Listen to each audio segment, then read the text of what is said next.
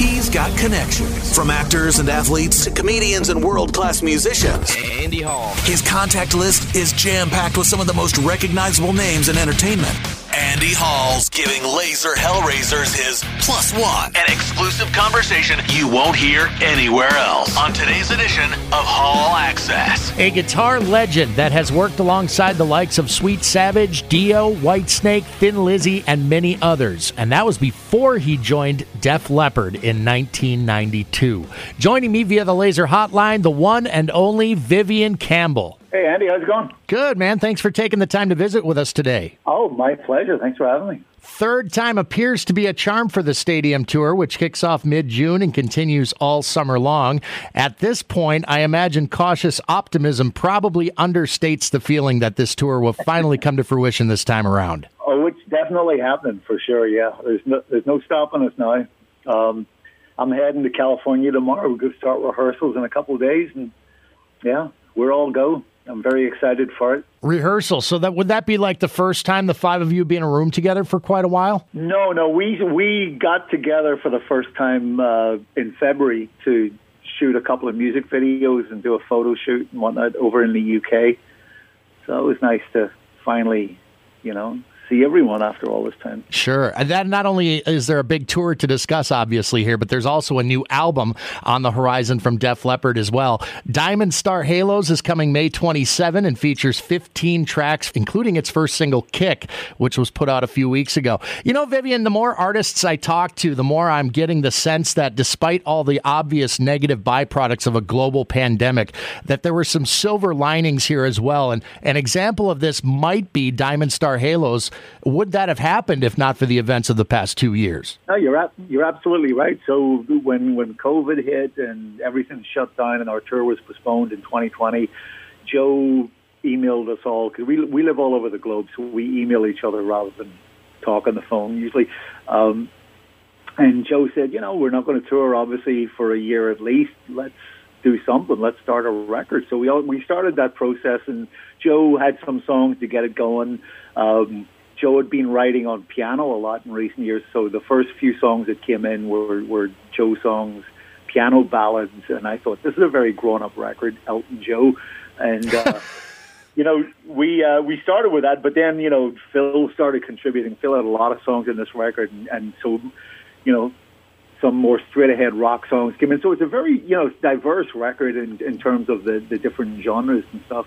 Um, and it does, at some point in the proceedings, you know, we were emailing each other, and, and uh, I remember saying to Sav that, you know, something about this is very reminiscent of the early 1970s. And, and Sav wrote back, said, absolutely, I, I totally hear that too. So, so we didn't deliberately go, aim to do something like that, but, but it, it kind of, you know, reflects back to, our youth and, and to the whole glam rock movement of the early 70s and the artists that, that inspired us, you know, like Marc Bolan and David Bowie and whatnot, Mott the Hoople. Um, so, you know, then when it came time to come up with a title, Phil said, you know, what about Diamond Star Halos, which is a line from a T Rex song? From yes. Get It On, on. You know, because Phil has for years used that uh, that phrase to describe something that's reminiscent of that era. You know, he said that's very hubcap Diamond Star Halos. So it was the perfect title, and then that, you know, calling it Diamond Star Halos opens up a whole different, you know, swath of, of possibilities for artwork and imagery. You know, for the tour and for the album and stuff, and the artwork came out great as a result of that. You know, so one thing kind of led to another. It's been a very um, joyful sort of a process actually to make this record, and, and we're really excited about it, and our record company's super excited about it, and that's a blessing in itself. And and we're going to be we're going to be bullish on the record for this tour. We're actually going to play a lot of these new songs. Uh, obviously, we're going to play a lot of the hits too. You know, that's what people expect, and uh, it, it's exciting for us to go out there with a new record to represent. The stadium tour with Def Leppard, Motley Crue, Poison, and Joan Jett and the Blackhearts kicks off June 16 in Atlanta, Georgia.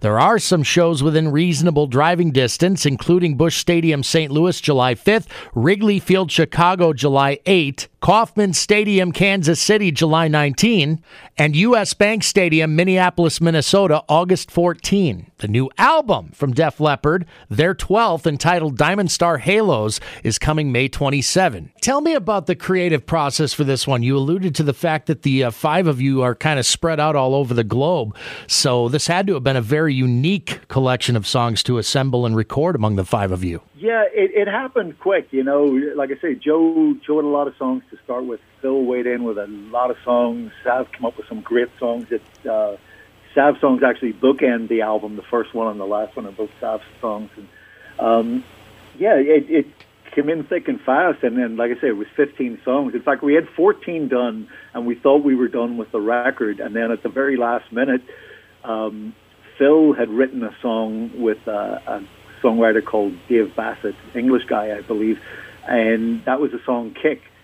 So, you know, Phil sent it to us and said, I've written this song with this guy, and, you know, I'm not sure if it's Def Leppard appropriate or not. And, uh, you know, I was going to offer it to some other people, but before I do, what do you guys think? And we said, absolutely, it's Def Leppard appropriate. I mean, if anything sounds like Def Leppard, it was Kick. So we sort of last minute decided to record it ourselves and uh, put it on the record, and it ended up being the first single. So, you know, it, it's definitely got a Def Leppard sound to it. There are so many cool stories like that of a song that just kind of appears out of nowhere, maybe wasn't a part of the original plan, but ended up becoming a really big hit for a band. Think back to your time in Sweet Savage and Dio and Whitesnake and bands like that that you've been a part of.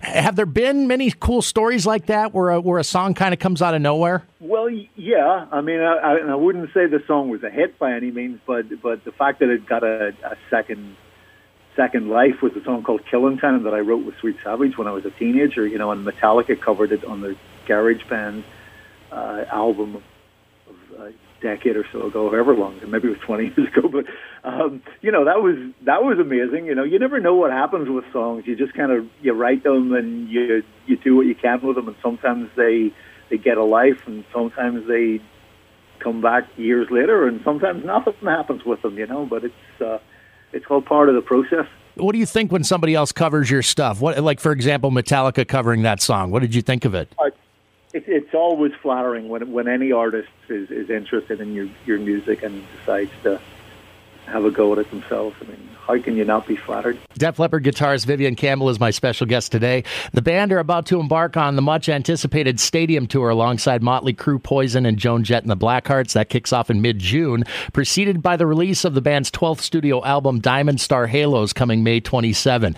You've had an incredible career. I mentioned all these great bands that you've been a part of in addition to your work with Def Leppard. How important is it to continue to create in terms of keeping this band in a constant state of forward motion when so many bands in similar places in their career simply stop and choose to tour exclusively on what they've already done. Oh, it's absolutely vital. I mean, you have to keep exercising the the creative muscles. You know, otherwise you're you're never going to be you're going to stagnate. Really, you know, if you just kind of keep resting on your laurels, so to speak. Um, it's vital. I mean, and I think we all in Leppard have felt that. And, and you know, in recent years, with with record sales not being what they used to be, you know, people would ask us, why do you bother making records? And, and the short answer to that was we make them for ourselves. We have to do it, even if nobody buys it, even if it's a commercial flop. But having said that, with this new record, I, I don't know. There's there's a feeling about this that that we haven't experienced for a long time, and you know the record company is very excited, genuinely excited about this this record as well. So I'm not saying it's going to be a blockbuster record, but you know I think that a lot more people are, are paying attention to this one than than they have in recent years, and uh, and you know, that's we can't help but be excited about that. I did the math for you, by the way. Garage Inc. came out, I believe, in 2000, so that's going back 22 years. And before our before our time is up here, Vivian, we just recently surpassed the 30th anniversary of the Freddie Mercury tribute concert, which I'm, if I'm not mistaken, was one of your first onstage appearances as a member of Def Leppard. And uh, what an introduction, by the way. Uh, that, of course, also means you've recently eclipsed 30 years with this band. Congratulations. Thank you. I know it's just hard to believe, isn't it? It doesn't seem like it's been 30 years, but there you go. Time is such a thief. Well, thank you so much for taking the time for me today. We're excited about the stadium tour. We're very excited about the new album, Diamond Star Halos, coming May 27. Uh, you're welcome back anytime, Vivian. It's been a pleasure. Thanks, Andy. Pleasure to talk to you. Have a good